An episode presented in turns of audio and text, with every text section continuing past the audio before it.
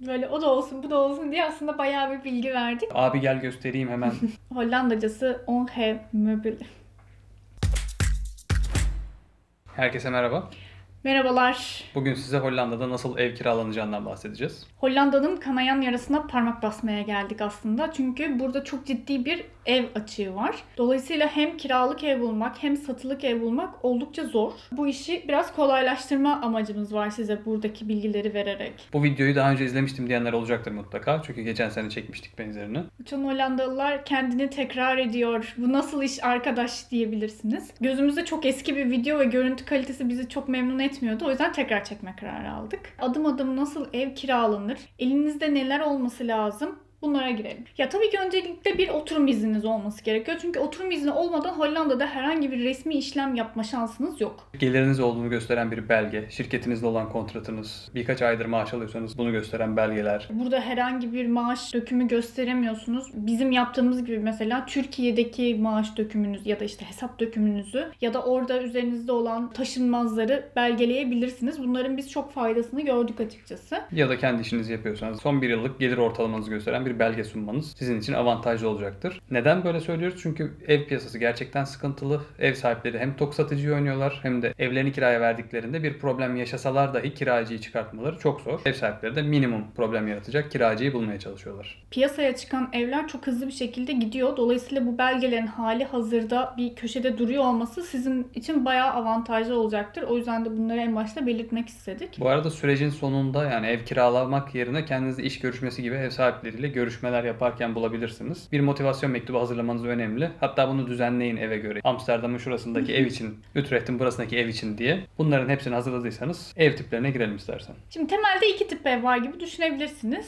Bunlar sosyal ev ve aslında serbest piyasa diye geçiyor ikincisi de. Sosyal ev daha çok düşük gelirliler için tasarlanmış evler. Bunlardan faydalanabilmek için belirli kriterler var. Fakat bekleme süreleri oldukça uzun. Bazı şehirlerde 10-15 yıl olduğunu duyduk. Biz burada rakam telaffuz edersek o zamana kadar değişeceği için hiç o rakamlara girmiyoruz. Google'da bu rakamların hepsi var. İkincisi de aslında serbest piyasa yani emlakçılar vasıtasıyla kiraladığımız evlerin tamamı. Bu arada sadece emlakçılar değil, burada bazı şirketler yüzlerce, binlerce eve sahip olabiliyor. Onların kendi web siteleri var. Girip oraya kaydoluyorsunuz. Ev boşaldığı durumda size mail geliyor. Ee, bu videoda aslında biz serbest piyasadaki evlerin kiralanmasından bahsediyor olacağız. Diyelim ki bunlardan birini kiralayacaksınız. Bunların da 3 tane tipi var. Bence bunlardan da bahsetmek lazım. Bunlardan ilki tamamen eşyasız ev. Yani Hollandacası on have möbel. Bununla konuşulmaz be. Uydur uydur söyle. Ee, Buradaki ama eşyasız konsepti biraz daha farklı. Evin bayağı çıplak olduğu durumlarda olabiliyor. O yüzden de ilanları çok dikkatli okumak lazım. Bazı durumlarda mutfak bile olmayabiliyor. İşin garip tarafı bulduğunuz gibi bırakmanız gerekiyor. Yani zemin döşemesi yoksa siz evi kiraladığınızda çıkarken de onu yanınızda götürmeniz bekleniyor. Bu mümkün değilse genellikle insanlar bir sonraki kiracıya satma yöntemini tercih ediyorlar. İkincisi yarı eşyalı. Bunda artık zemin oluyor neyse ki. Perdeler olabiliyor. Çamaşır makinesi, kurutucu, buzdolabı ya da evde birkaç tane ev sahibinin bırakmak istediği sabit eşyalar olabiliyor. Bunları kiralarken de e, emlakçıyla ya da ev sahibinin direkt kendisinden kiralıyorsanız bir liste oluyor. Bu evde kalacak eşyaların listesi ve onların üstünden geçiyorsunuz. Hani bu çalışıyor, bu çalışmıyor gibi. Bunların hepsinin kaydı tutuluyor. Yine evi teslim ederken yani evden ayrılırken bu liste üzerinden geçerek mutabık kalıyorsunuz. Üçüncü tipte tabii ki eşyalı. Sadece bavulunuzu alıp girebileceğiniz. Fiyat da buna göre fark ediyor. Biz mesela eşyalarımızı getirmeyi tercih etmiştik. Hani bizim için mantıklı bir seçenek olmuştu. Bu arada son bir maddemiz var. Evin servis kostu olabiliyor. Yani burada işte evin faturaları fiyata dahil olabiliyor kiraya ya da apartman dairesi ise aidat gibi giderler olabiliyor. Bunlar dahil olabiliyor, hariç olabiliyor. Bunlara da dikkat etmeniz bence önemli. Çok hızlıca belki faturalardan da bahsetmekte fayda var. Doğalgaz, elektrik, su faturaları bazen internet faturası da dahil olabiliyor ama hani daha genel bahsedeceğim ben. Burada sistem şöyle işliyor. Bir sürü altyapı sağlayıcı var. Siz birini seçiyorsunuz ya da ev sahibi hali hazırda seçmiş oluyor. Eğer ev sahibi kiraya dahil ettiyse. Sene boyunca aslında sabit bir tutar ödüyorsunuz hepsi için. Sene sonuna geldiğimizde gerçek tüketim miktarlarınıza göre bir hesaplama yapılıyor. Az tükettiyseniz size bir geri ödeme yapılıyor. Eğer fazla tükettiyseniz size o aradaki farkı ödemeniz gerekiyor. Diyelim ki evden çıkıyorsunuz. Yine bunlar hesaplanıp o zamana kadar olan tüketiminize göre yine size ödeme yapılıyor ya da siz ödeme yapıyorsunuz gibi bir sistem var. Yani bizdeki gibi her ay neyse fatura onu ödemek gibi bir durum yok. Ama sonuçta kimsenin kimsede parası kalmıyor. Bu Ya, konuda evet. rahat olabilirsiniz. Peki bu evleri nereden bulacaksınız? En genel geçer web sitesi Pararius. Daha çok satın almada kullanılan ama bazen kiralık evlerin de çıktığı Funda diye bir site var. Bu iki siteden aslında faydalanabilirsiniz. Bu arada hiç bahsetmedik videonun başında ama burada oda da kiralanabiliyor. Onu da commerce.nl'di yanlış hatırlamıyorsam. Oradan bakabilirsiniz. Bunların dışında da birkaç tane web sitesi var. Özellikle bölgesel çalışanlar. Biz bunların hepsini açıklama kısmına bırakıyoruz. Oradan erişebilirsiniz. Pararius'ta kiralama yapmak istediğiniz bölgeyi seçtiniz. Evin metrekaresini, oda sayısını, eşyalı, eşyasız. Bütün hepsini seçtiniz ve çok hoşunuza giden bir ev buldunuz.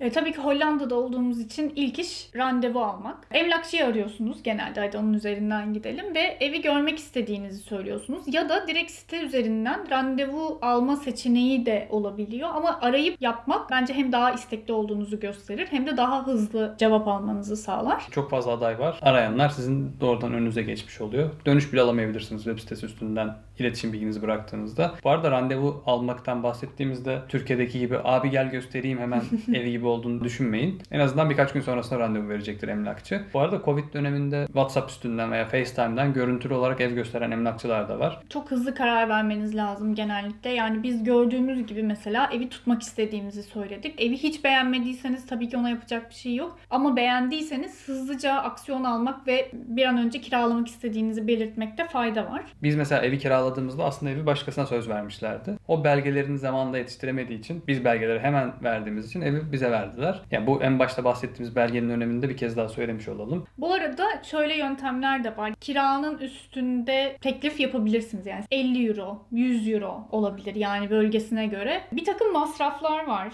Burada da depozito var Türkiye'deki gibi. Genelde iki kira bu arada. Bir kira olduğu yerler ya daha fazla olduğu yerler olabilir. Planlamanızı da yaparken mali açıdan bunu göz önünde bulundurmak bence önemli. Çünkü ciddi bir kalem oluyor.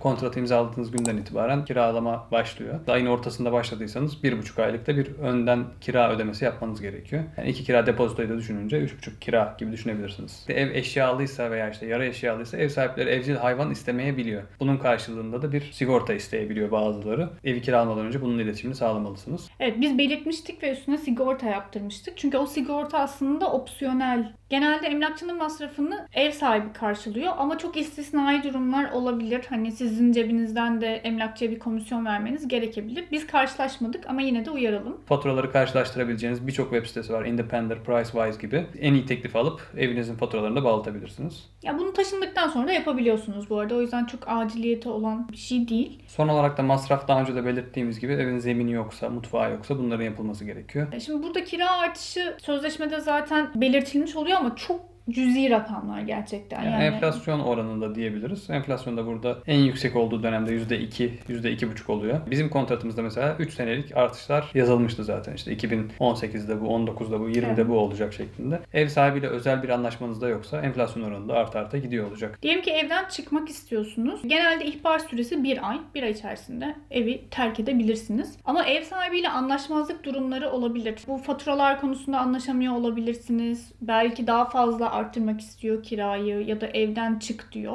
Böyle bir durumda aslında başvurabileceğiniz bir tür komisyon var. Hür komisi diye. Bütün anlaşmazlıklara orası bakıyor. Hani olur da böyle bir durum yaşarsanız o da aklınızda olsun. Kontratınız bir senelik diyelim. Bir senenin sonunda kimse bir şey söylemezse kontrat otomatik olarak uzuyor ve ihbar süresi dediğimiz gibi bir ay olacak şekilde uzuyor. Yani 1 artı 1 artı 1 şeklinde ilerlemiyor. Kontratınız sınırsız bir hale geliyor. Son olarak Hollanda'daki en çok para verdiğimiz kalemlerden biri olan sigortadan ama bunun ev kısmını ilgilendiren sigortalardan aslında bahsetmek istiyoruz. Bir tanesi aslında demin bahsettik. Mesuliyet sigortası, liability insurance. Siz çocuğunuz, evcil hayvanınız eve bir zarar verdi. Bunu karşılaması için bir sigorta. Diğeri de yangın, sel gibi doğal afetlerde eve herhangi bir zarar gelmesi halinde ya aslında burada evi koruyan bir sigorta var. Bunun da adı bakacağım. Imbedul Verzekering diye geçiyor.